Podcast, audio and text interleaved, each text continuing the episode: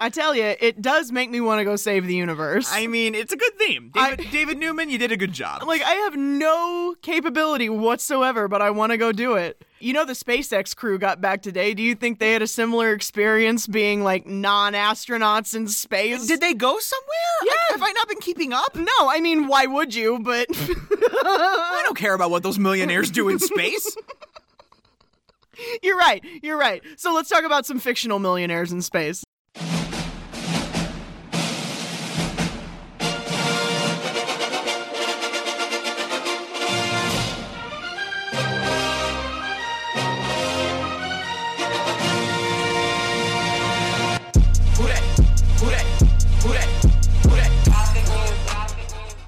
Welcome back to Kicking and Streaming, where we have one job on this podcast. It's stupid, but we're gonna do it.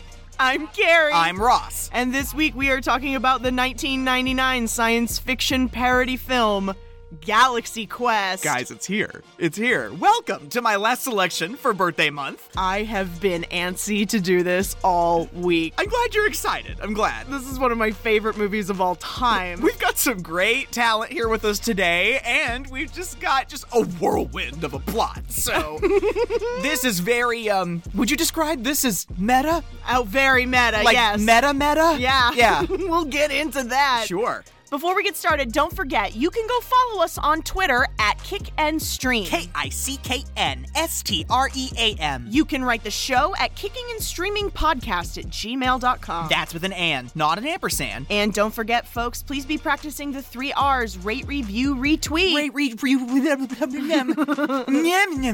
re- Sorry. Rate, review, retweet, folks. We want everyone to come and join our little watch party. Guys, I'm seeing some fantastic engagement right now. Yes, guys, please keep it up. Pod Nation, thank you. Yes, Without your absolutely. retweets, it, we wouldn't have gotten some high traffic on that Jimmy Neutron episode. So Yeah, I- we appreciate it. I'm glad y'all enjoyed the Jimmy Neutron episode because that was that was a fave for me. All right, you ready to get beamed up? Stop. like I would rather get beamed up Star Trek style than get beamed up Galaxy Quest style. You know what I mean? In the far reaches of the galaxy, a civilization is under siege. We are all that is left. They've searched the universe for a leader, Stay tuned for scenes from next week's Galaxy Quest. Never give up. Never surrender. He will save us. what they got Never give up and never surrender. were struggling TV actors You are our last hope. Where's my limo? Okie dokie. and they're about to put on a command performance 8 million light years away. We are actors, not astronauts. You are our protectors. That was a hell of a thing. They look like little children. Hi, little guy. DreamWorks Pictures presents Tim Allen, Sigourney Weaver, Alan Rickman, Galaxy Quest. You're just gonna have to kill it. Well, go for the mouth, the throat, his vulnerable spots. It's a rock. It doesn't have any vulnerable spots. So my favorite fact I've learned about this movie so far Tell 'em. is that Star Trek fans voted it the seventh best Star Trek film in 2013, at which time there were already 10 movies. 7 out of 10. It's not even a real Star Trek film. An impressive 74 votes for Jesus. 29 for fuck you. like I had no idea this was even an option. This movie is the definition of a cult following. Yeah, no, this has definitely got uh, culty vibes to it. I feel like I, I feel like when this movie came out, no one was excited for it. Yeah, I know. And then, like, I feel like, you know, I don't know, within its first 10 years of existence, the hype grew more and more and more. Yeah, because within those 10 years, it stopped being a bad thing to be a nerd. This is one of those films that, you know, f- our father introduced to me. Absolutely. And like just cuz you know, dad was listen, I don't know if dad was a huge Star Trek fan as a child like when it was actually coming out. Uh-huh. But like I, I know that his older brother was. our dad has a uh stepbrother, Jim. Hi Jim. I know you're not listening, but greetings um and jim was obsessed with that stuff he was the science fiction nerd he my dad said he was always inspired by jim because jim would you know get the models and make the models of the uss enterprise and all this stuff and make the maps we will see j- some gems in this movie Absolutely. yes thank you the world thanks the gems out there so th- you know dad would always put this on and go this is hilarious watch this with me It is hilarious. it is hilarious. And you don't even really have to be a huge science fiction nerd to enjoy it, I don't think. But the more of a sci-fi nerd you are, the more you enjoy it. Oh, of course. There are jokes within jokes within jokes about sci-fi in general and like how sci-fi is produced in media. Yes. And the people that act in these projects. It's it's so layered. We're not gonna have time to talk about all of my favorite things, and that makes me sad.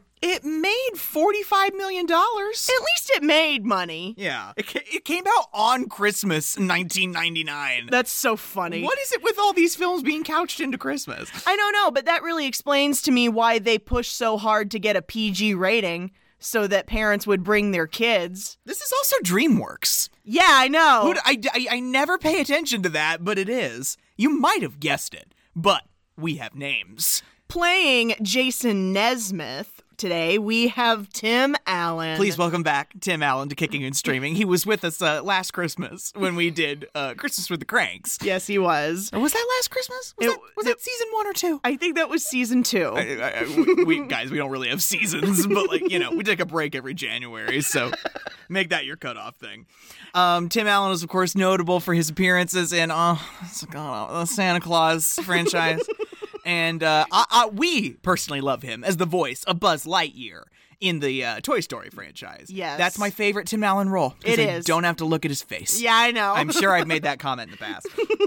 and uh, yeah, if we could just shoot all the nuclear waste into space with Tim Allen, that'd be great.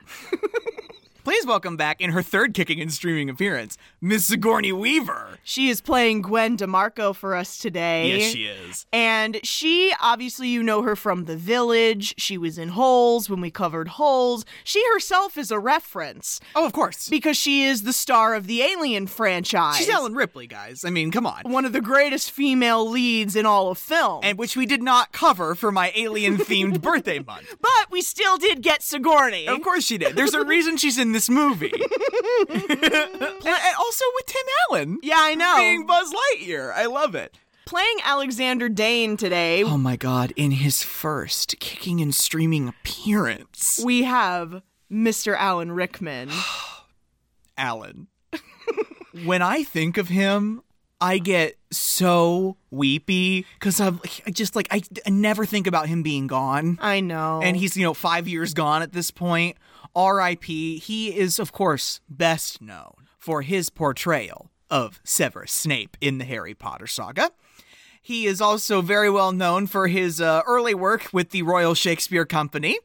Um, he played like pretty much every severe role in Shakespeare back in the uh, uh, 70s. That's And why he's called Alexander Dane, as in the Dane, like Yeah. from Hamlet. He is um share the sheriff of Nottingham in that 93 94 version of Robin Hood. Yes. Or whatever. Playing Fred Kwan today, we have Tony Shalhoub. I don't it's Monk. Yes, it is It's Monk. Monk. He was also famous for being on Wings, wasn't he? Or Taxi? It was one of them, but I can't remember if it was Land or Sky. Guys, at Kick and Stream, was he in Wings or Taxi? We don't know. Tony Shalhoub. It was Wings. okay, good. Good, good, good. He's also in Spy Kids. Yes, I, ca- I forget about that all the time. He's Minion. He's Minion. playing Guy Fleegman. We have Sam Rockwell, What do I know him from? The Green Mile. Oh. You might also recognize him from The Hitchhiker's Guide to the Galaxy. He's in A Midsummer Night's Dream, and he was also in The Charlie Angels. I, think the, I think the first one. the Charlie Angels. The Charlie Angels, The- yes. yes. Oh, and Cowboys and Aliens. Oh, really? You remember that wild nuts shit? that wild nut shit. I don't remember the specific wild nut shit you're talking about, but Playing Tommy Weber today, we have Daryl Mitchell. Daryl Mitchell is most famous, I think, for being on NCIS New Orleans. Uh Uh-huh. huh. Like I, I hate that for him, but I, I think that is the I think that is the way of it. I like him. I do too. He's un- he needs to be in more things. Do you know who plays the little version of him? yes, I do. Tell me about it. Corbin Blue. Yeah. the star of High School Musical. Oh my god. You remember that sick track he had back then? you gotta push it, push it to, the, limit, limit. Push it, push it to the limit, limit. Cause we're in it to win it, in it to win it. Oh yeah. Playing Mathazar today, we have Enrico Colantoni. Please welcome him back in his second kicking and streaming appearance. He was with us as uh, Department of Homeland Security agent Dennis French back when we did Contagion. He was also in A Beautiful Day in the Neighborhood, that Mr. Rogers thing, Numbers, Stargate. So he's also kind of a reference. We have uh, some other mentions. We have Patrick Breen.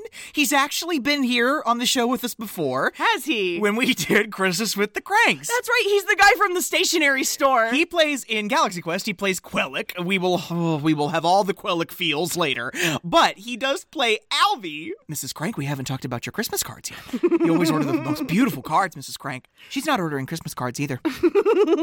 yes, the busybody from the stationery shop. We have Missy Pyle. The first time I became aware of Missy Pyle, she plays uh, a Thermion in this called Laliari. Yeah, Laliari. La- Laliari. But the first time I became aware of Missy Pyle, and let me tell you, a very uh, notable movie. You might have heard of it. It's called Home Alone 4. or no, is it 5? I think I think it might be five. I don't know. I think it's 4 that she's in, where she's one of the bad guys. Uh, she's also, oh yes, she's in the 2005 remake of Charlie and the Chocolate Factory as Mrs. Beauregard. and she was in Big Fish when we covered Big Fish. Oh, wait, yeah, that's right. She was. and she was in Dodgeball. Oh, God. Uh, wait.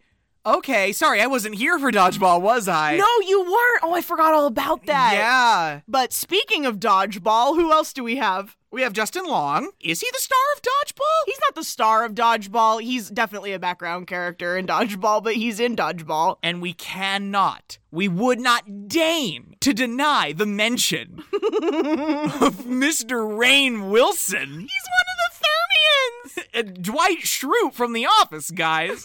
this is before he made it big. Sir, I am Lank, Senior Requisition Officer. Before we travel to the ship, please let me know if you have any requirements weapons, documents, personnel. Um, uh, Coca Cola, do you have one of those? I love him so much. He looks so cute. I He's know. so young. I love it when you say Yong now, you say it like it's spelled Y O N G. E. It's how, it's how Baltimore people say it. Yong. We've She's so young. got so many great people today. We I, do, we do. I am living. Uh, I can't. I, I can't wait. Uh, All right, you ready? Never give up. Never surrender. So, this movie is about a group of sci fi television stars who are all now washed up and they're living their worst nerd convention lives when they are contacted by actual alien life. And the movie starts off by showing us footage from this lost episode of this Star Trekian style show. Galaxy Quest. Yeah, everything about this clip slaps of sci fi television, especially the music.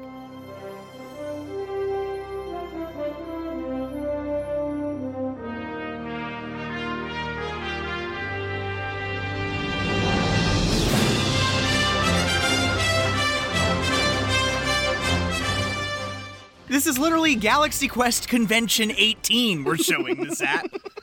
I love the people in the audience dressed up as fake Klingons and or whatever the Galaxy Quest equivalent of Qu- Klingons are. Yeah, we're like we're at, we're at GalaxyCon. like literally like people are dressed up like the like the guys from the show, the people in the ship, they're doing the, the little hand gesture, they put their fist to their chest. Oh my god, I am so ready for cons again, man. We're going tomorrow. You oh that's right. Carrie Ann and Gavin are going to Gen Con tomorrow. I've got my vaccine. I've got my mask. We are going to Gen Con. I am living this crowd full of people in full Galaxy Quest cosplay. They are my people. Absolutely. Do you want to establish uh, this group of actors and who they play on Galaxy Quest? Yeah, this is going to be really confusing because no, this is why I didn't want to do this at the top because it's really confusing because we literally Mm-hmm. have actors playing actors who play characters on a show with, within the movie. So Here we go. In this clip, we get to see the inside of the NSEA Protector, which is almost an exact copy of the command deck of the original SS Enterprise. Yeah, yeah. And like all the characters we meet are absolutely plucked from Star Trek as well. We meet the character Tommy Weber, who played Lieutenant Laredo on the show, and he's the Will Wheaton character. Yeah, basically, yeah. Like everybody else is a full grown adult and he's like 12 and he flies. What? What's going on with that? Don't let the children. Don't let the children operate the spacecrafts. Throwback to Jimmy Neutron. I know, right? and then we also have Fred Kwan, who is playing Tech Sergeant Chen, the ship's chief engineer. And I kind of realized today, and, and this is me being a dumb white person, but I kind of realized today that the thing about his character is that back in the day, he's actually in Yellowface. Oh my god. Kwan's not even his real name. He says it later in the movie. Yeah. Kwan's not even his real name. And so, like, I just, it's not funny. It's just like, I can't believe I've never realized that before. And then we have Alexander Dane as Dr. Lazarus. He's the Spock character. Of course he is. He's half alien, half human. He's got a fin head cap on all the time. He's not Vulcan. He's Maktar? Yes. Mactarian? I Ye- don't know. Yes, that's it. That's his species.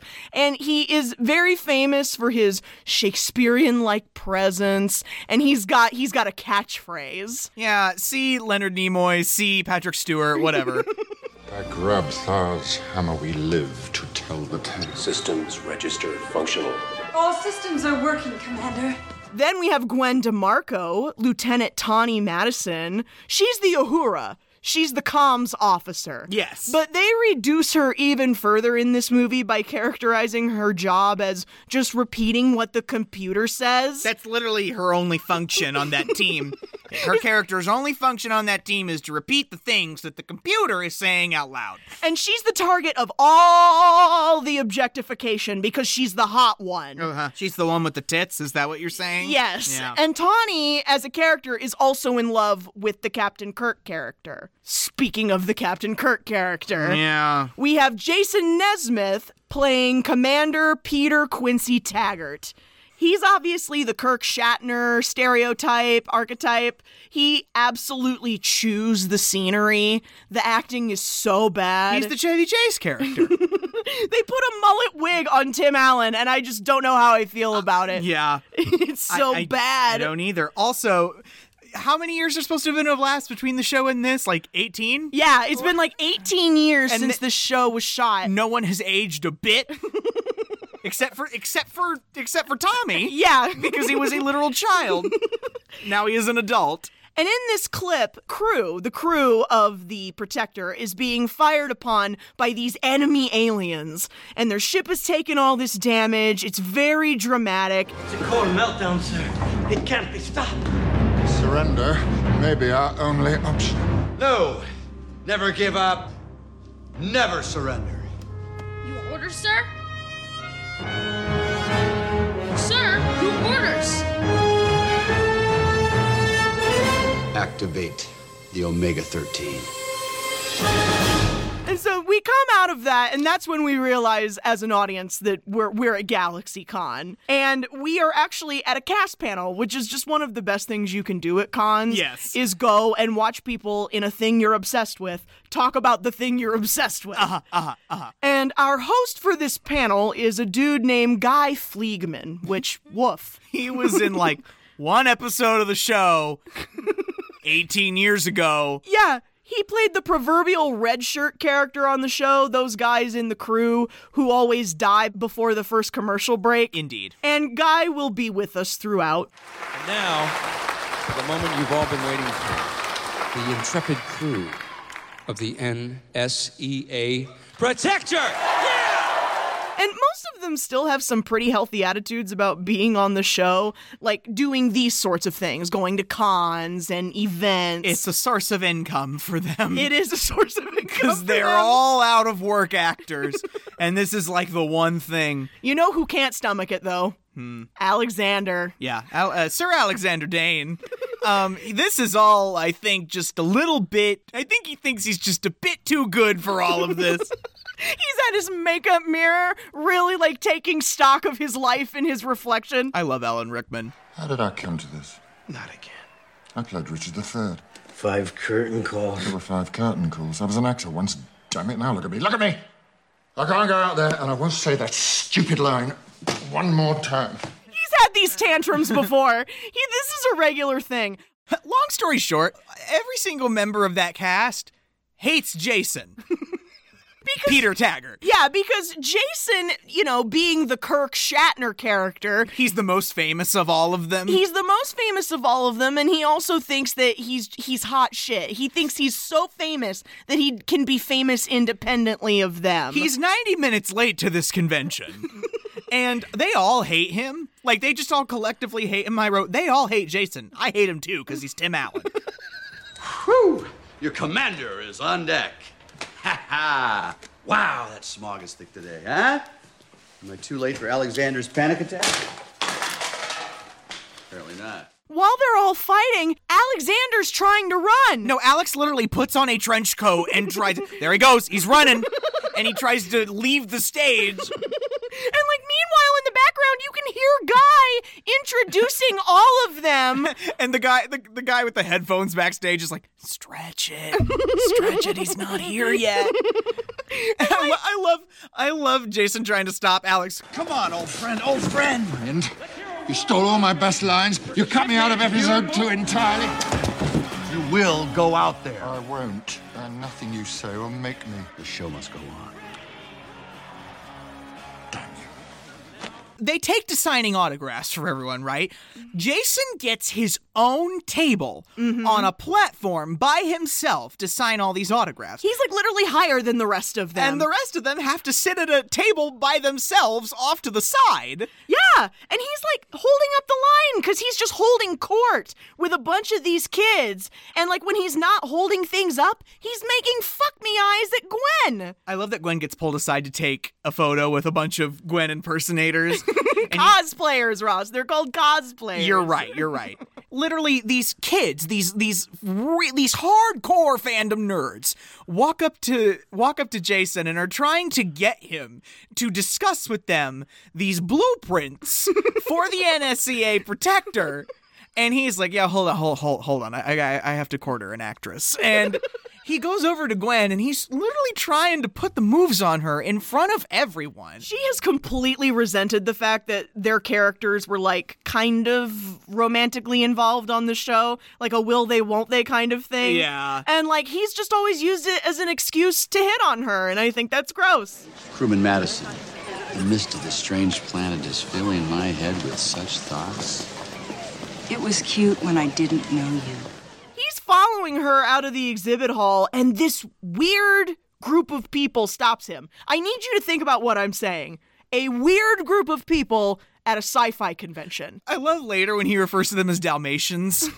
because their skin is alabaster and they have all they have these bowl these black hair bowl cuts and they're all wearing matching outfits they're, they're wearing outfits like the crew wears from the t- from the TV show so they could just be any fans yeah right? they don't really do they don't really stand out too much in my opinion eh, but they are acting weird like they're like doing the full Jim Carrey method cosplay and they they're speaking differently commander Excuse me? I must speak to you. It is a matter of supreme importance. We are Thermians from the Klaatu Nebula, and we need your help. Speaking most differently, I think, is Mathasar.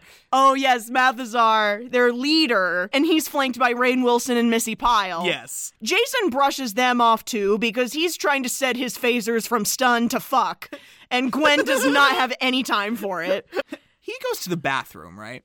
and there's all these men in the urinals and these this group of guys comes in and they're like what a bunch of freaks this like, is bad this is bad he uses a word that's really foul yeah he uses the uh, r slur these guys haven't had a real acting job for 20 years this is all they've got dude did you check out nesmith he actually gets oh, yeah. off on those retards thinking he's a space commander oh and his friends i know they can't stand him, him. you hear him ragging on him in there dude he has no idea he's a laughing stock even to his buddies it's pathetic He's a laughing stock, even to his buddies. Did you hear them ragging on him out there? I can't stand him. And this kind of puts Jason in a stupor like, oh, am I actually nothing? This happened to William Shatner. Oh, I bet. He this actually happened to him in 1986. He was in a bathroom and these guys came in talking about how lame he was. So that just ruins his whole convention.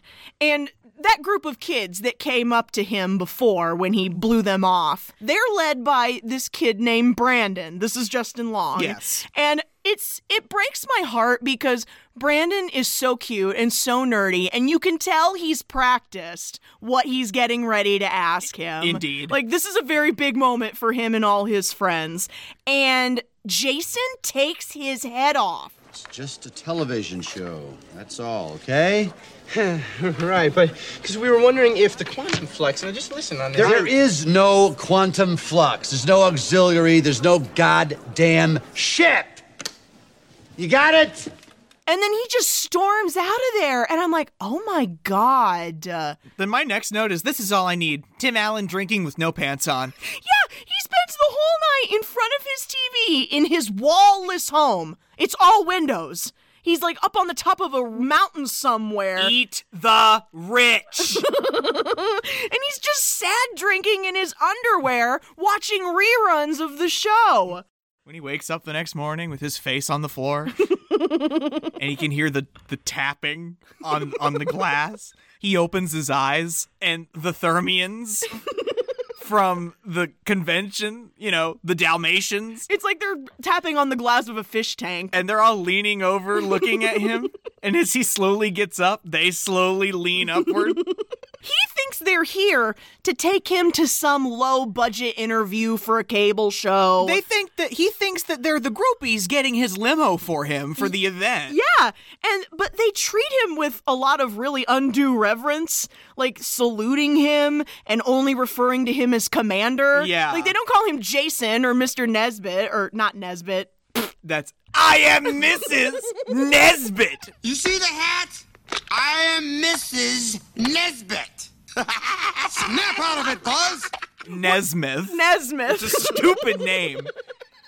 But it's Tim Allen, Yeah. so And so he gets in the limo with them, and they are so obviously aliens, but he's so self absorbed, he's just not picking it up. No.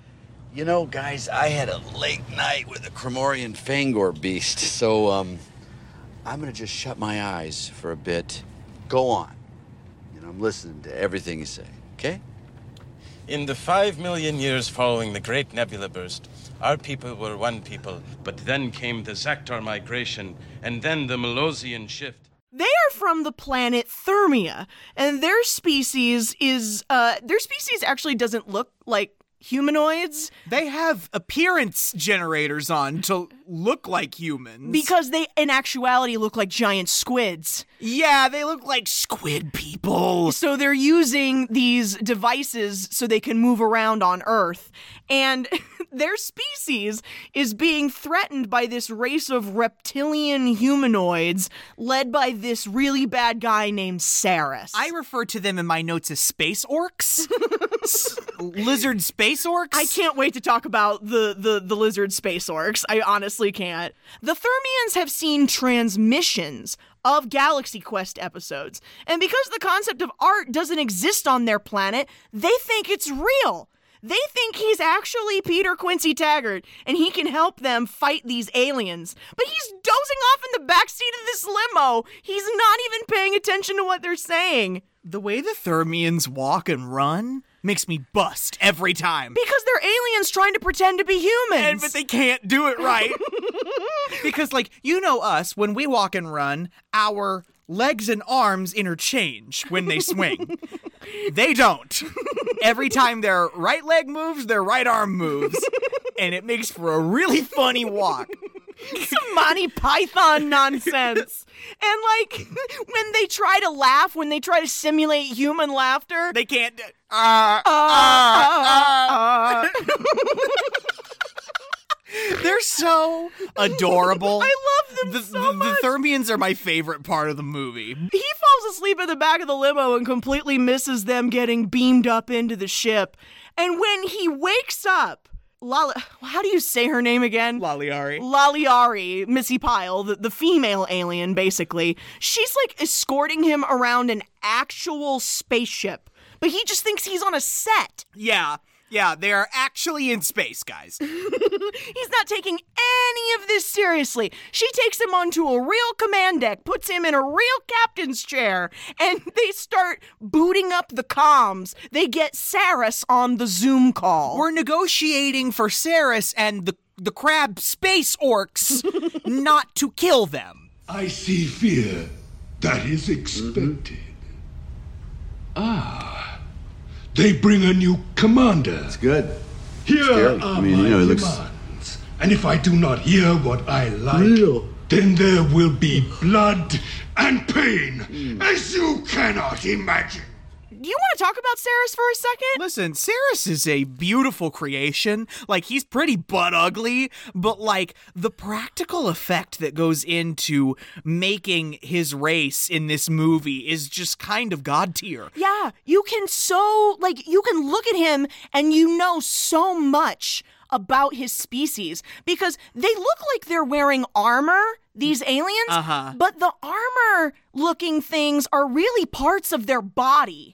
Yeah. So like this is a really like militarized race of aliens that just kind of love carnage. The guy that plays Saris is a guy named Robert Sachs. He's not very well known in the United States, but he is very well known in Great Britain. He was on a lot of Great Britain television and sci-fi things in the, in the UK. I think he's been on Doctor Who. Yeah, J- because Jason is not taking any of this seriously, he just nonchalantly tells the Thermians to fire on this alien ship. All the Thermians are like, uh, uh, what, what? and he's trying to leave. and like, yeah, he's trying to find the way out or the way back to his car. and the, and Mathesar is like, "Hey, where are you going?" He's like, "But sir, you fired upon him. What are we going to do? What if he retaliates?" He doesn't know that this is not a gig. Yeah, he's like, "Hey, if you have any more problems with him, just call me back." You know, like, bada bing, bada boom, two, you know, two f- pointer fingers, you know. and they they're like, "Okay, he wants to go." Jimmy up a pod for him, and they put him in this room, and he's standing on this platform. Hey, where's my limo? he gets this this this blue ooze comes up out of the floor and envelops his entire body and then the ship begins to open these graphics are god tier and we get this beautiful magnificent space vista with the with the Saturn like planet and the the black hole and it's gorgeous. It's so gorgeous. The animation is pretty amazing. And he's like pretty flabbergasted. And I'm like, oh god, that's where I wrote, oh god, it's real.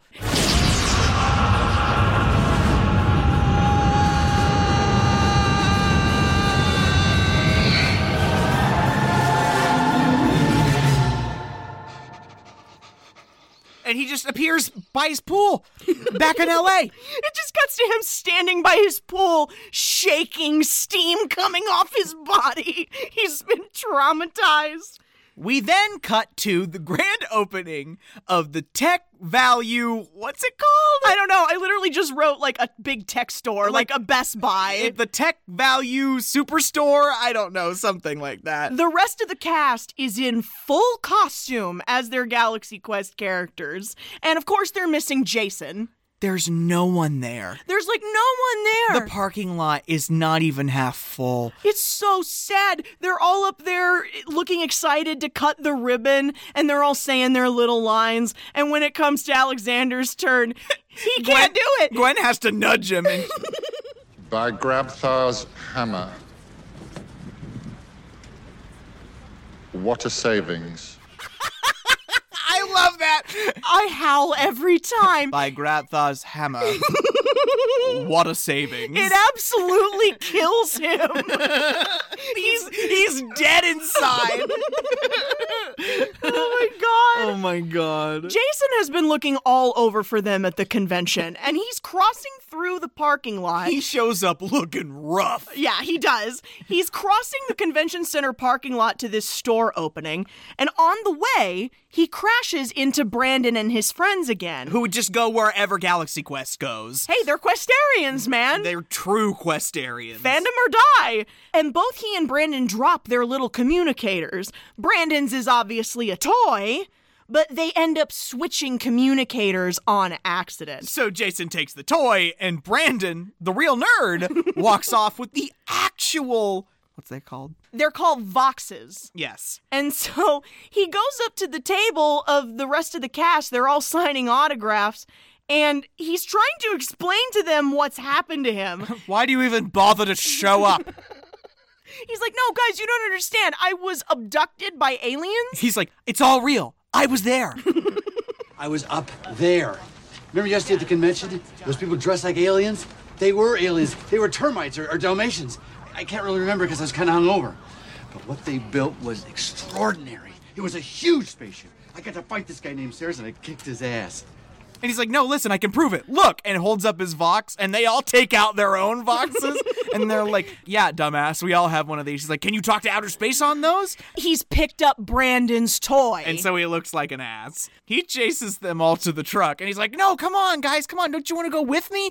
And what ends up happening is the rest of them realize that he could be talking about an actual job. Fred, he was drunk. Do you really think he was talking about a job? And they're all so jazzed about getting actual work, they don't want him to go to another gig without them. They find Laliari in a stock room, not too far away from Guy.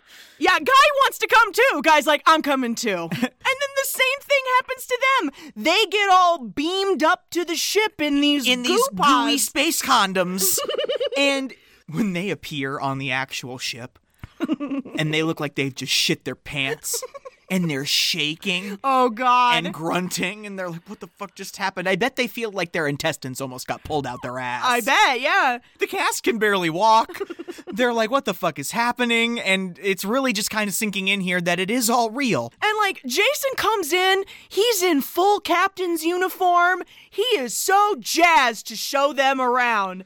He introduces the cast slash crew to Mathazar and his team, and the way those Thermians are all genuinely in awe of them. They think they're space heroes. You know us? I don't believe there is a man, woman, or child on my planet who does not. The year since we first received transmission of your historical documents, we have studied every facet of your missions and strategies. You've been watching the show? Lieutenant, historical documents. The Thermians are the real super fans. I love that they refer to the TV episodes as historical documents Yeah, they think it's all factual stuff that just happened to get filmed. because it just got by accident transmitted to them. uh huh. What if it was a toaster satellite? Like from Jimmy Neutron. What if Jimmy Neutron put all the Galaxy Quest episodes on a toaster satellite and shot them at the Thurians? Who knows? If you could th- blast one show into space for aliens to binge watch, what would you pick and why? This is hard. Probably SpongeBob. Probably SpongeBob SquarePants. Just speaking for my generation here. they don't know that it's all like a lie. Like they think that they, they legitimately think it's all real. They've made it real. they've taken fandom a step further than it could ever go and actualized this show. Can, They can can can you imagine how hard you and I would thermiate something like this? Yes. Yes. Yes, I can. They have completely rebuilt an exact replica of the NSEA protector. An actual gigantic spaceship like that. They're in a starport for the actual ship. And like Jason puts them all in the elevator, and it's like a glass elevator. So when they show up in the starport, they can see it through the glass. My God.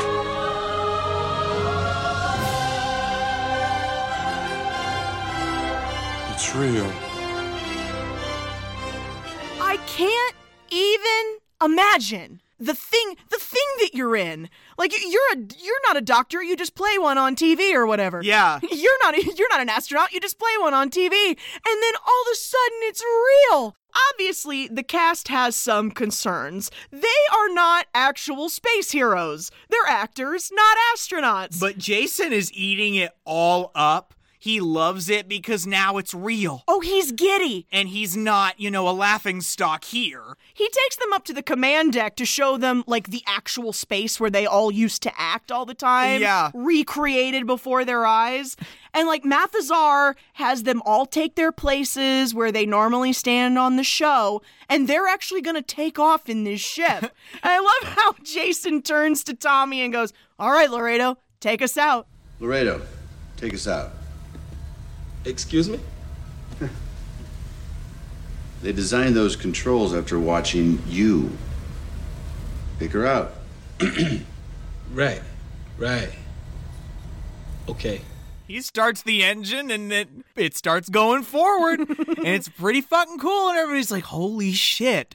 It's a historic moment for the Thermians. It is. And I love how he's just lazing a little bit too far to the left.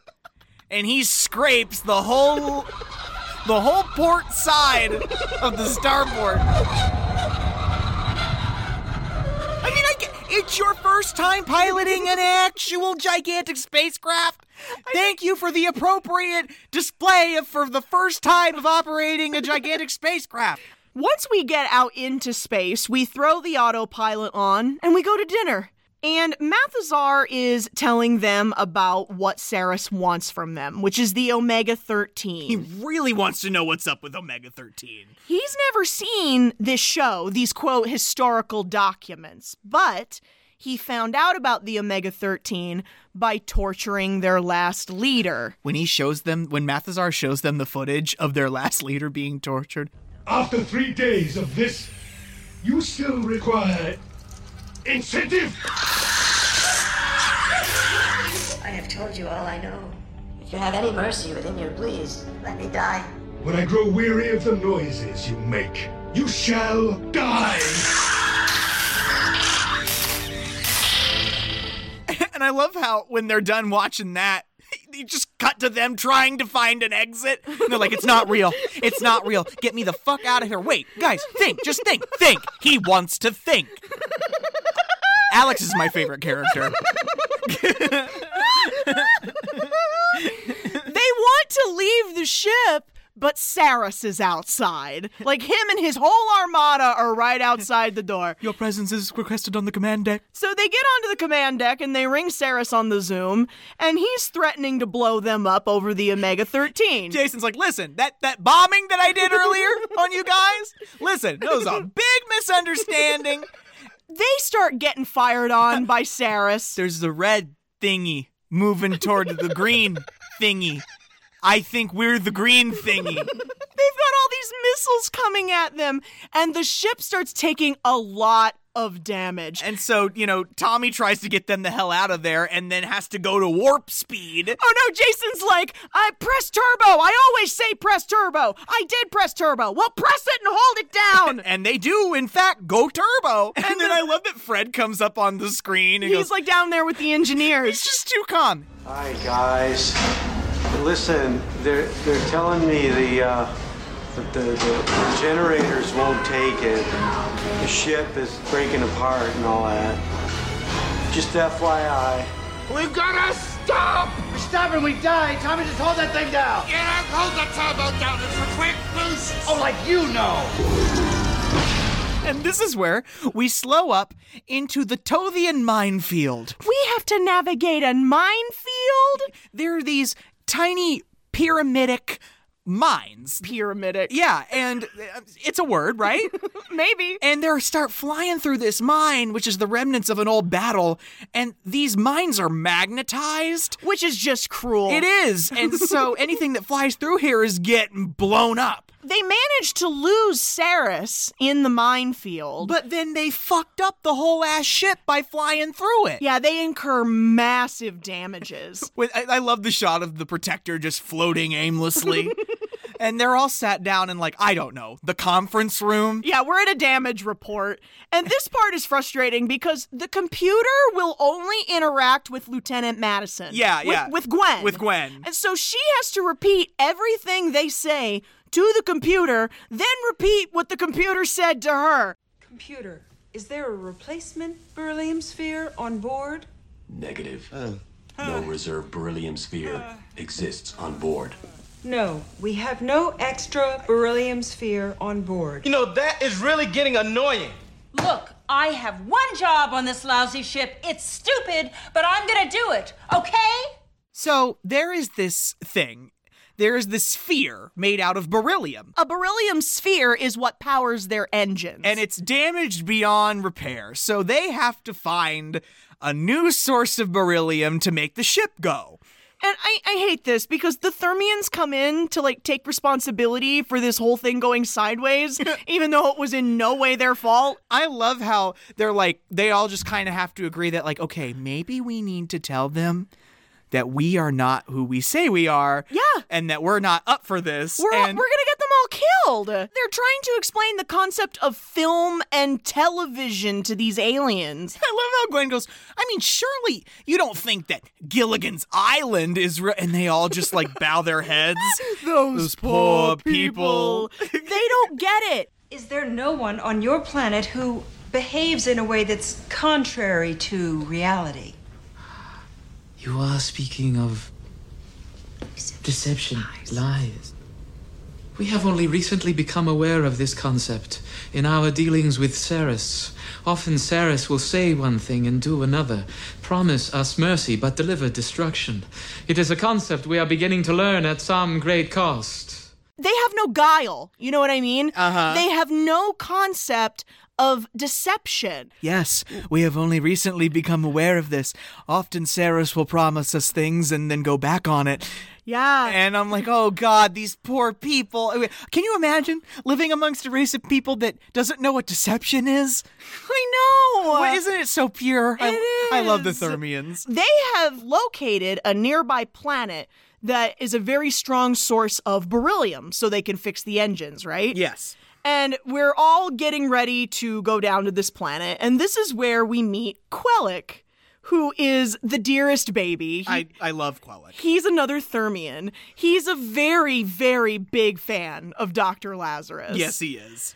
I have studied your missions extensively. Though I am Thermian, I have lived my life by your philosophy, by the code of the Maktar, Oh, good. That's very nice.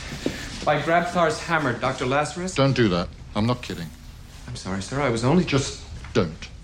His devotion is very dear, and that will come back to hurt us in a very big way. The main crew get in a pod and they go down to this unnamed planet. the ride down to the planet. Guy, guy's like, I want to go back. Take me back. And then Alex is like, after all the fuss you made about being left behind, Guy is in a full blown crisis. He thinks he's going to take two steps off of this pod and get eaten by something. because he was always just the guy that died in the first five minutes, right? and it's all real now. You're not gonna die on the planet, guy. I'm not.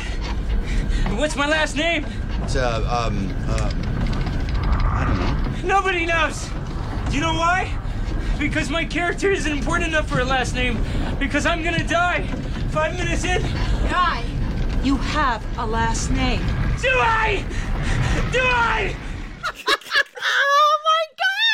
he is just I I I love him. I He love him is so much. So on edge. They land, and Fred immediately opens the pod, and Guy goes, What are you doing? Don't open that. Is there air? You don't know. Fred, Fred, who was eating one of those breadstick snack things. He's eating tiny breadsticks with cheese on the way down. Where did he get them? Were they just like in his pocket when he came into outer space? They must have been. Oh my god. We land on this dusty, arid, rocky planet. Like it's like the valleys of Tatooine or something. just about. And they're using this cool little GPS thing that's tracking a beryllium sphere they can use for a big battery, basically. they come upon this like old outdated mining facility which is run by these uh cherubic um alien children. Yeah, I wrote alien children with cherubic features. I like to think this is what Jawas look like out out of their robes. really? Yeah. From Star Wars? Yeah. The Jawas. Those things with the creepy little eyes. Yeah. And like, I love how Guy immediately is not fooled. He's like, they're gonna get aggressive here in about two seconds. There's gonna be thousands of them, and we won't know what to do. And sure enough, one of these injured aliens like limps up to this watering trough they're all drinking from. And it looks like they're gonna help him. yeah, and But like, no. no, it gets real scary, They- real fast. They commit cannibalism and tear him apart. Didn't know we were gonna get some light cannibalism today, did you? I'm sick of being right. Let's get out of here before one of those things kills God. Wait a minute. We're not going anywhere without a beryllium sphere. So Tommy and Guy are assigned lookout duty while the rest of them go down to get a sphere to roll back to the pod. They're, they get the sphere, they get a hold of it, but as they're rolling it out, but you know, exactly what Guy said would happen is about to happen. All these little aliens start chasing them all the way to the pod and like they are just they are barely keeping up. They're forced to leave Jason behind because they pull him out of the ship at the last second. Yeah. The, the minor children knock Jason out with a rock. I love when they're talking over him. What is it? it looks weird. Hit it with a rock, and then we'll eat it. It just knocks him out cold. And then he is awakened by, uh, I don't know, a, a, a space hog, a space pig, a pig lizard. This pig lizard thing is It's unsettlingly ugly. it's mostly mouth, snoot, and feet. Like it doesn't have any arms. It looks like, I don't know, it looks like that planet's version of Pumbaa. you know what I mean? Cursed Pumbaa. Cur- that is a cursed Pumbaa right there. It's like the aliens put him at the bottom of this like rocky pass, Uh-huh. and they're all standing at the top of it, like they're looking down into an arena. They're chanting Gorognak or Gorognak Gar- or Garignac. Gorignac. so the rest of the crew gets back to the ship, and they ring Jason on his Vox, and they're gonna try and use the digital conveyor to beam him back up to the ship. Which is BS, but we're as every sci-fi thing, we're playing fast and loose with our own rules, and it doesn't matter. It's a very structurally dangerous process because this thing literally breaks your matter down and reassembles you back on the ship. Like Mike TV It's up there in a million pieces. And like bad news, it's never been successfully tested. It has never been successfully tested. What did he say? Hold, please. Theoretically, the mechanism is fully operational. However, it was built to accommodate your hmm, anatomy, not ours. But now that Tech Sergeant Chen is here, he can operate it. It was designed watching his motions from the historical documents. So Fred has an attack of confidence and he tries to use this digital conveyor on the cursed Pumbaa. And it's a very dramatic moment and cuz we don't know if it's going to work or not. And This is so fucking nasty. I love this part. The cursed Pumbaa gets beamed back up into the protector, and it reappears on the deck of the engineering hull, inside out. Ah, ah, and it's pulsing, and it's it's shaking. it's all practical. then putrid green liquid starts spewing out of it, and then the shit explodes.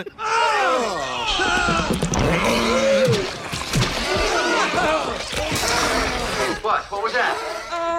Uh, Nothing. I heard some squealing or something. oh no, everything's fine. But the animal is inside out. I heard that. It turned inside out? And it exploded. That's the best moment in the film when they all duck to avoid the explosion. and And, and Teb does it. and it exploded. I'm sorry. Did you just say that thing turned inside out and then exploded? even though the cursed Pumbaa is gone, the aliens are still chanting Garignac, Garignac, Garignac. So they turn on their nifty difty little bullshit uh, alien translator thing. Hey, wait a minute, guys, guys. If the pig lizard is gone, why are they still yelling Garignac? Ted, hit the translation circuit.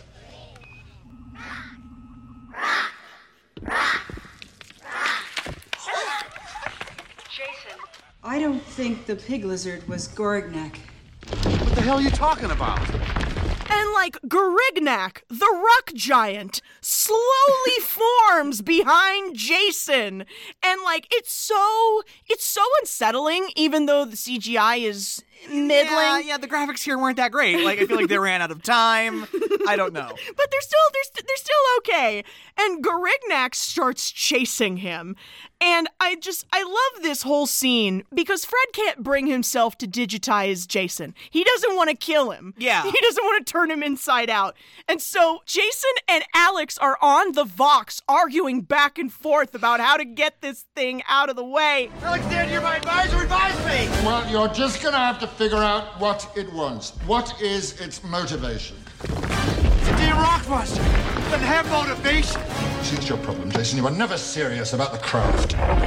Fred finally nuts up when Laliari comes onto the deck and like he sees her and like all of a sudden he wants to be impressive. Yeah. And he goes, he literally zips up his uniform like, all right.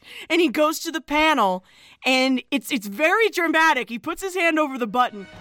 You don't want to die down here. Digitize me, Fred. And at the last second, Jason's ass gets saved. And he arrives back on the ship, un- uh, right side in, uh, outside in, inside out. No, he arrives. He arrives unchained. Inside in. He arrives inside in and, he like- does not explode. No, he does not. And like it's an it's a very it's a very celebratory moment because now they can fix the ship. But um sadly, the space orcs have boarded without their knowing. Yeah, no, it, it's about to get real serious real fast. They've captured Mathazar and they've got him strapped down on the command deck to just like this slab so he can be tortured. They've been torturing him, actually. Be- They've been torturing him for information on the Omega 13. And like he's so he's so proud of himself because he hasn't broken yet. Yeah. And like he's he's been waiting for the rest of the crew to arrive and save him. And Saris's men bring the crew back to the command deck and Ross, this scene. Yeah, this scene pulls at you, dude. This is the scene. This is the scene where the whole Dumbledore lie falls apart. Terrible, horrible, awful Dumbledore lies. Sarah starts interrogating Jason about the Omega 13. What does it do? Where is it? And of course, Jason can't answer his questions because that episode never got written. Yeah, We have- literally no one knows. Is it a bomb? I don't know. A booby trap? I don't know. Kill me! I don't know. Do you think I'm a fool? That the commander does not know every bolt, every weld in his ship. I'm not the commander. What did you say? I said I'm not the commander. And so, in order to save everyone, Jason finally has to come clean. Oh, because like, yeah, because like he finally is just like Gwen, show them, and Gwen's like, computer, show them the historical documents of the Galaxy Quest missions, and the TV show starts playing, and I think it's kind of strange that Saris is just able to understand all at once that it's fake. Maybe but- maybe they have TV in whatever reptilian rock he crawled out from under. and Saris is just like chuckling with glee and is like, okay, I'm gonna be real evil. No, he starts laughing like, "Oh, this is too good. Yeah. this is too good." and he's like, you have done way more damage than I ever could have, guys.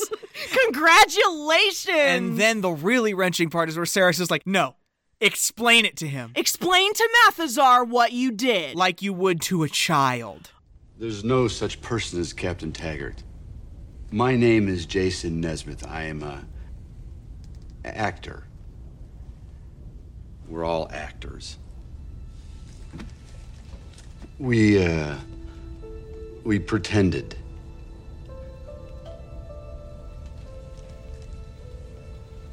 We lied. Oh. Yes. You understand that, don't you, Mathazar? And just Mathazar's face when he says we lied. I know. It's all fake. And Oh. Can like, you imagine? They've based their entire community around this show. yeah, yeah. All of their science, all of their hard work. Just like with the just like with the kids at the convention. Uh, but like it's just way worse now. You know what I'm saying? Like And like this is probably the most sincere I've ever seen Tim Allen in a movie. You're probably right about that. Like I feel like there's like there's also there's obviously actual acting going on here, but the sincerity behind his eyes. Yeah. When he says to Mathazar, "God, I'm so sorry." Yeah. Mathazar, I am so sorry. God, I am so sorry. So now you know. Lieutenant Lathe, hardwire the reactor core to overload. I would like to blow this troublesome vehicle to dust. Saris is like, all right, take the cast and blow them into space. Rig the ship's core to blow and shut off the oxygen downstairs so the rest of the thermians suffocate. Saris's men take the cast to the airlock. They're gonna get launched out. This is one of my favorite tropes in film the fake fight. yes, yes. When we have a fake fight to get out of a situation because Jason Jason starts picking at Alex. Starts pulling on Alex's chain. yeah. And then Alex is like, oh, right. You no good, you know, whatever. How does it feel, Jason? Was it worth it? You've murdered us all! Shut up. Hundreds to die just because of you. I told you to shut up. Both of you, get in there. Hundreds to die just because you want to play being commander, you raping lunatic. And I'll see you in hell, won't I? Through this, they are able to trick two of the um, space orc guards from getting into the vacuum instead of them, and then they blow their asses into space instead. Now it's time to really start working towards figuring out the Omega 13. So we can't shut down the ship's energy core to keep it from blowing up because the network is damaged. So Jason and Gwen are going to have to go shut it down manually. Like go to the place in the ship where it actually lives and shut it off. Yeah, this is the uh, Mystery Inc. Let's split up, gang. Yeah. Moment because then uh, Alex and Quellic are gonna go and try and save the Thermians who are locked in the barracks, but they've turned the oxygen valve off. Right. So they're like slowly suffocating to death. Yeah, and then Fred, Guy, and Laliari are going to try and find a way to deal with the rest of Saris's men. Yes. And then Tommy has to practice driving. yeah. So they actually have a chance of living. yeah. I'm sorry. Was that Sheen at the ship? you know? Did you say Tommy learned to drive? Yeah. I mean, I know Tommy and Sheen aren't comparable, but And this is where Gwen is kind enough to point out. So we get to shut down a neutron reactor. That's right. Well, I hate to break it to you, Jason, but I don't know how to shut down a neutron reactor. And unless you took a learning annex course I don't know about, I'm pretty sure you don't know how to shut down a neutron reactor either. No, I don't. But I know someone who does. Remember, he switched communicators with Brandon. yeah. We find Brandon in his home on Earth working on a model of the Protector. Yeah, yeah. And like he's I love him. He's got his whole setup. He's got the magnifying glass so he can see to paint and put things together. And his mom's like, hey, take out the trash. You've been in here all day. and he's like, 10 more minutes, okay? And then, like, she closes the door. And then the voice of Peter Quincy Taggart, Jason Nesmith, just starts speaking to him from nowhere. he's like, "Listen, man, I'm in space and I need your help." Brandon, it's all real. And Brandon's like, I knew it. I understand completely that it's just a TV show. Oh, hold. I know there's no Wait a minute. Stop. Stop for a second. Stop. Wait. no ship. It's all real. Oh my god, I knew it. I knew it. I knew it. The crew and I are in a lot of trouble, and we need your help. Jason is going to use his vast knowledge of the ship to navigate towards its core. Like Brandon calls all of his friends in, gets all of his friends online. We get the 1999 Zoom call going, the Skype. They're Everybody's like all on online. AOL, like Messenger AOL online. They all have different groups of files that are actually a walkthrough simulation of the protector. It's insane. Like this is as fandom as you can get without the actual science. This is intergalact. This is this is intergalactic web sleuthing. of I love them so much. I would be friends with these kids. Of you would. Jason and Gwen get to the point where they have to cross this beam that is over a giant industrial fan. Stupid. I know. She's Stupid. like, why is this here? Yeah. And she and like Brandon is talking to them over the comm and he's going, Wait a minute, we gotta go across this thing? Yes. Don't look down. Commander, what I'd give to see what you're seeing. talking about? You're deep in the underbelly of the Omega 13. Oh, it must be spectacular. It doesn't look like much to me, you know. It's just these few walls and this dumb spinning fan that we have in every single. And they look above them, and there is like all of these gigantic atomic particles floating around. Just whooshing around, and it's just, it's a gorgeous science scape. What's the Omega 13 device do? Um, Many happen to believe that it is a matter collapser, bomb capable of destroying pretty much everything in about 13 seconds. But myself and others are convinced that what it is is a matter rearranger, affecting a 13 second time jump to the past. This movie is so meta. There's lore about the lore. Yes. Like that is oh, this is the kind of shit I live for. I bet. I bet. Meanwhile, Guy is in full Private Hudson mode. He is Bill Paxton from Aliens. Yes. He's got himself an enemy gun, and he is prepared to die a hero. Yeah. I just love the little arc that Guy has Yes, in yes. this movie, where he goes from the guy who dies before the first commercial break to the plucky comic relief. Yeah, to the plucky comic relief. Yes. I'll go in. I'll create a distraction. I got this. I'm okay. I might be able to hold them back long enough for the aliens to escape.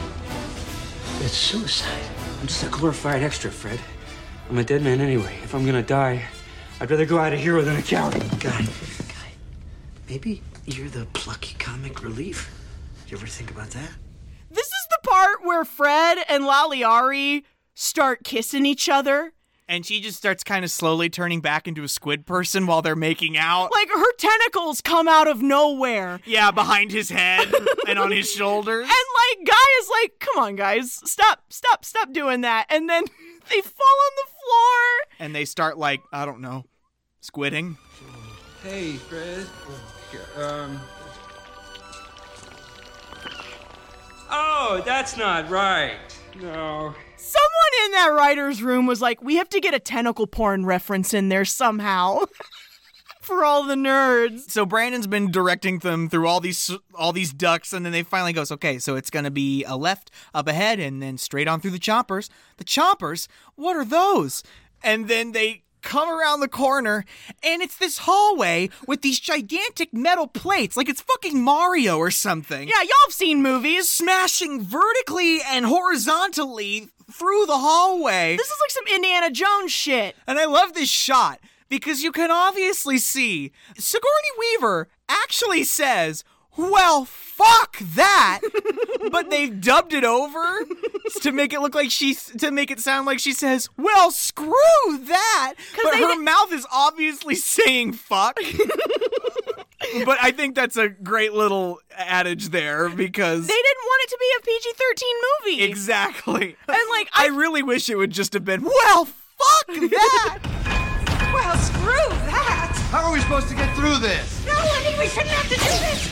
It makes no logical sense! Why is it here? Because it's on the television Well, show. forget it! I'm not doing it! This episode was badly written! Gwen is all of us. She can't make sense of why these things are even here. Whoever wrote this episode should die. and so they have to like they uh, somehow make it through the choppers. One of the kids is like watching the show and using a stopwatch to time out the pattern. Because so have the Thermians. Yeah, I know. Why? Why? There are people who know information like that. There is critical infrastructure down this hallway. Like- Why are we making it so hard to get to on our own ship?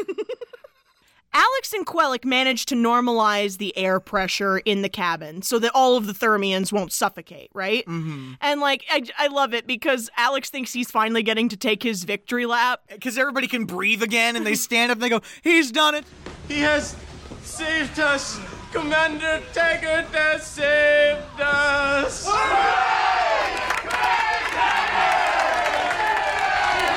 It's just not fair. I love him so much. it's just not fair. Because he did that. Uh oh, we have to stop laughing. yes, we do. It's time for all laughs to stop. Yes. Because as they're celebrating, a stray Hmm. guard has slipped past them and shoots Quellic in the back.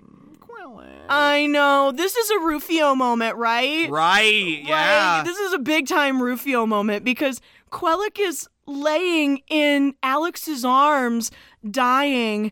And I have, I'm not going to cry. I'm not going to cry. I'm not going to cry because this is where he tells. The, I he- wish I had a dad. Yeah. Like you. He does. All of this has just been whack for Alex. Yeah. Because he's like, oh my God, I can't believe this is fucking real and these people actually worship me. And then this is, I think, where it finally kind of gets to him. I know. And then he gives Quellic the best gift he could have ever given him. Yeah. He says the line completely unironically and with complete sincerity.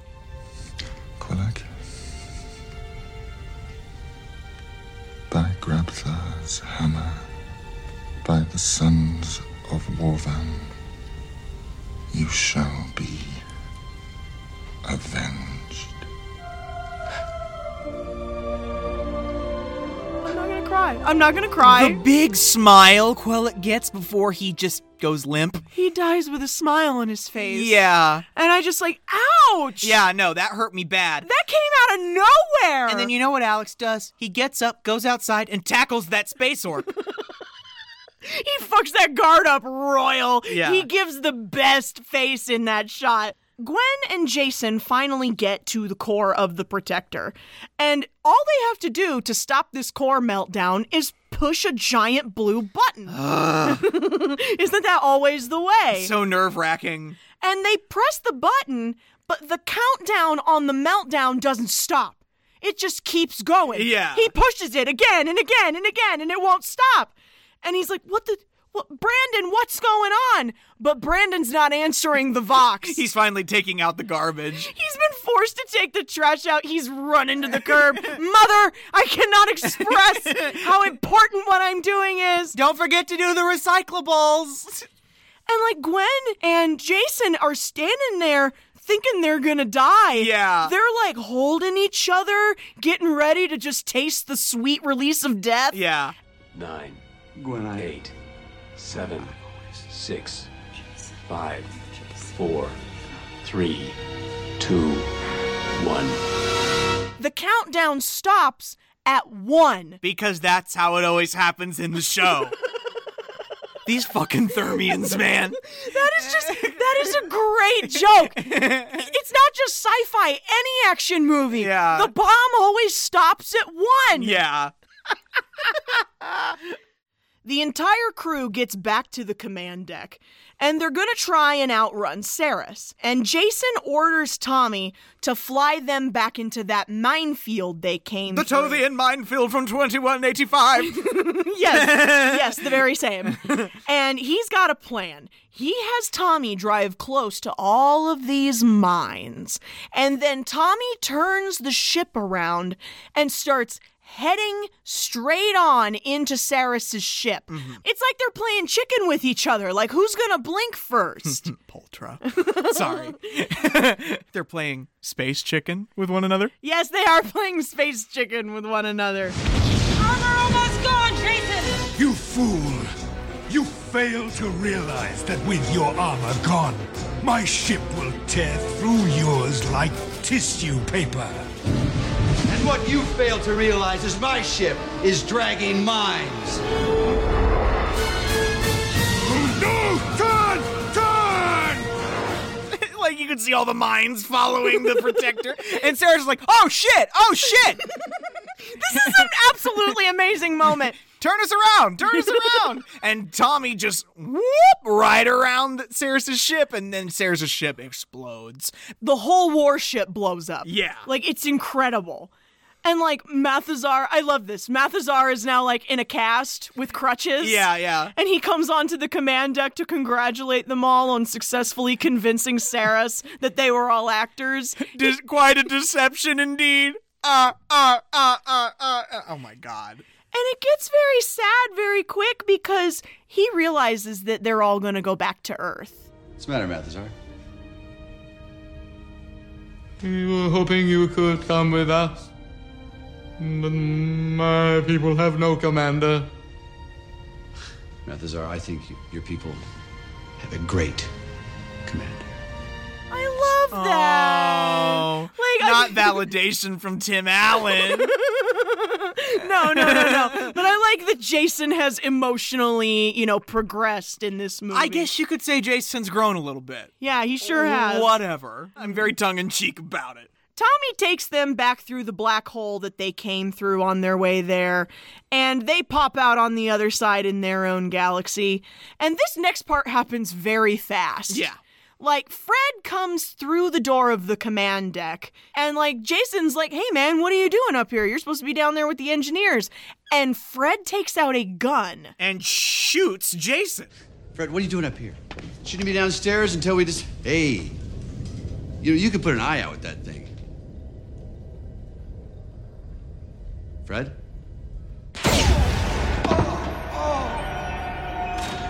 It's not Fred, it's Saris using one of those Thermian appearance thingies. Yeah. And he just starts shooting everyone. Everyone's dying in front of Jason's eyes. Yeah. Like it's all in slow motion, it's really horrible. And you're like, wait a minute. what? Everybody's dying, what the hell is this? And like the ship is hurling towards Earth with no one to steer it. And like Jason has one last idea. Activate the Omega 13! remember that cliffhanger. We don't know what this thing is or what it will do. Yeah. And like this big trigger comes out of the armrest of his captain's chair, Uh-huh. and he just kind of leans on it.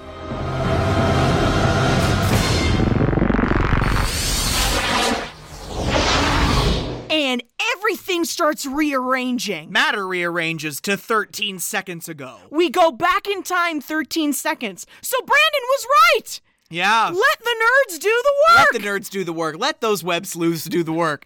And then it goes right back to when they're like, all systems are working, Commander. And then Fred comes in the room. And like, I love this. He doesn't even get close to Jason the second time. Yeah. Jason tackles his ass. And he's like, listen, it's not Fred. It's not Fred. And then Fred materializes into Saris. Sarah stands up like he's going to kill all of them. And literally, Mathazar just hits him with his crutch. Yeah, he hits him with his cane or whatever. I'm telling you, it's not Fred, that's Saris! He's gonna try to kill all of us!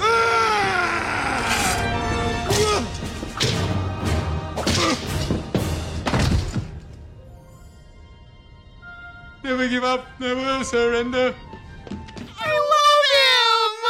Oh my god. Okay. So the ship is hurling towards Earth. And the thing is that the protector itself is so big that if it tries to enter the atmosphere, it will literally explode. We need to separate or we'll die. And so the Thermians are going to get back on their half of the ship. Yeah. And the cast is going to get on the command deck half and re enter the Earth's atmosphere. They're going to shoot off in the first class part of the ship. Yes. Sorry. And like the Thermians are all running back to their half of the ship, and Laliari comes with the crew. She comes with the cast. Yeah, she comes running up with Fred, and Mathesar is looking at them holding hands. He's like, oh, that's cute. Sure, Laliari, you go ahead. You go. you can go be human now. Yeah. And they all get back in and they are like hurling through the Earth's atmosphere, everything shaking and very dramatic. And I shit you not, y'all. Tommy literally crashes this spaceship into the side of the convention hall.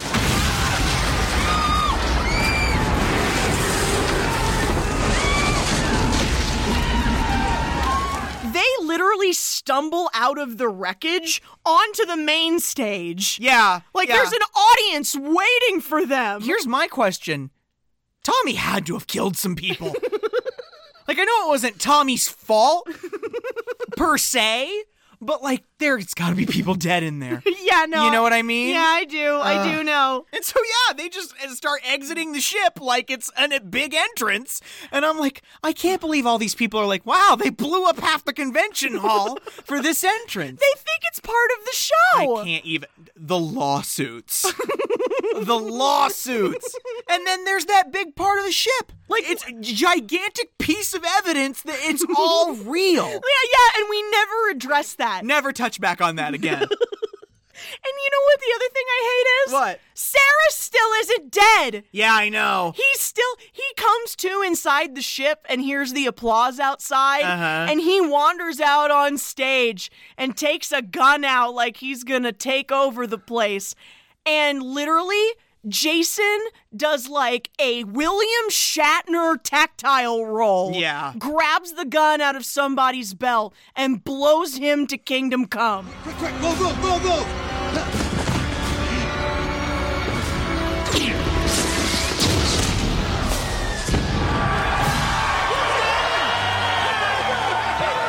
So that's the end of Saris, and everybody's happy, I guess. He murdered that creature on stage in front of everyone and they all thought it was part of it. Yeah, they all thought it was fake. No one has any questions. They're just like, wow, Wow. the production value's excellent. And you know what this all does? It initiates a reboot. This is 1999. Yeah. And we're already flirting with the idea of bringing things back. Yeah, I know. And like now we can't, we can't, we can't get away from reboots anymore. Every time I turn around, there's a reboot. Ah! And now, back again after 18 years, the new adventures of Galaxy Quest.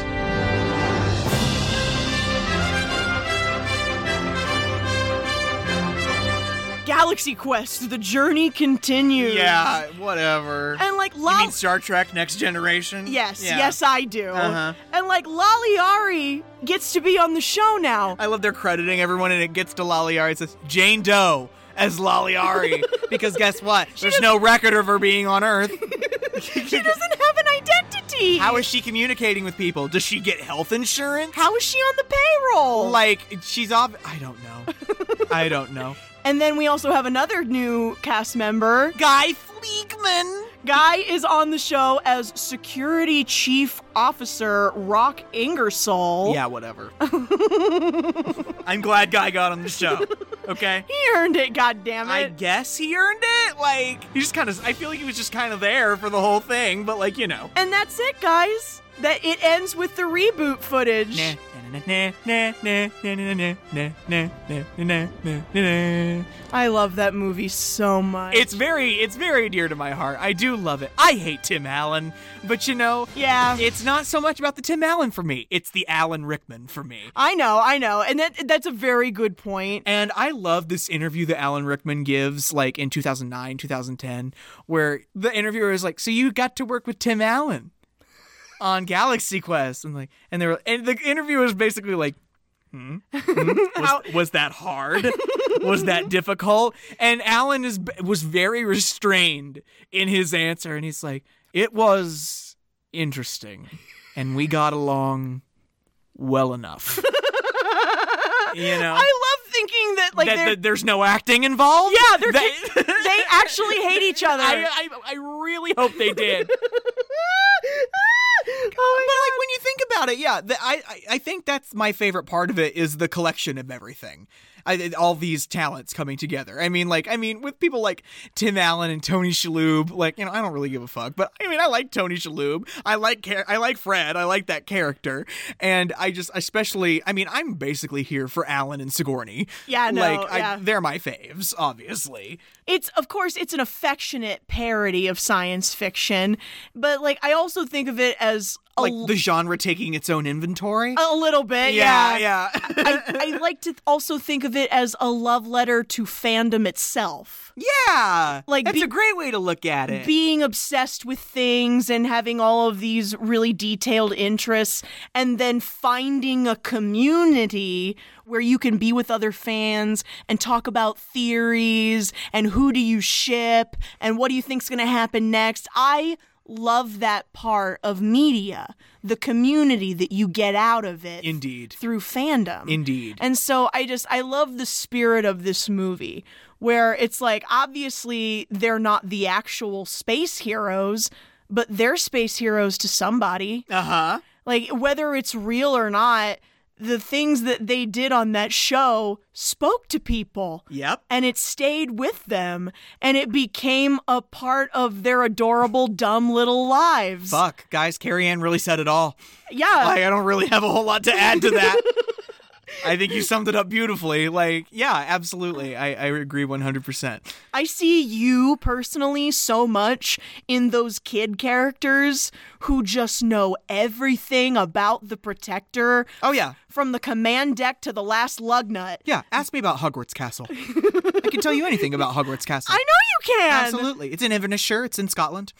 it's where Hogsmeade is. How many how many staircases are there? How many staircases are there? Uh-huh. There are 192 staircases in Hogwarts Castle. It actually says it in the book. Wow, I that was mostly a joke. I didn't expect there to be an answer. See? There is. There is an answer, guys. Tell me, uh, guys, if you are. Listen, if this podcast is in transmission to an alternate universe out there where J.K. Rowling's Wizarding World exists, if you need any help, I'll tell you how to get to class.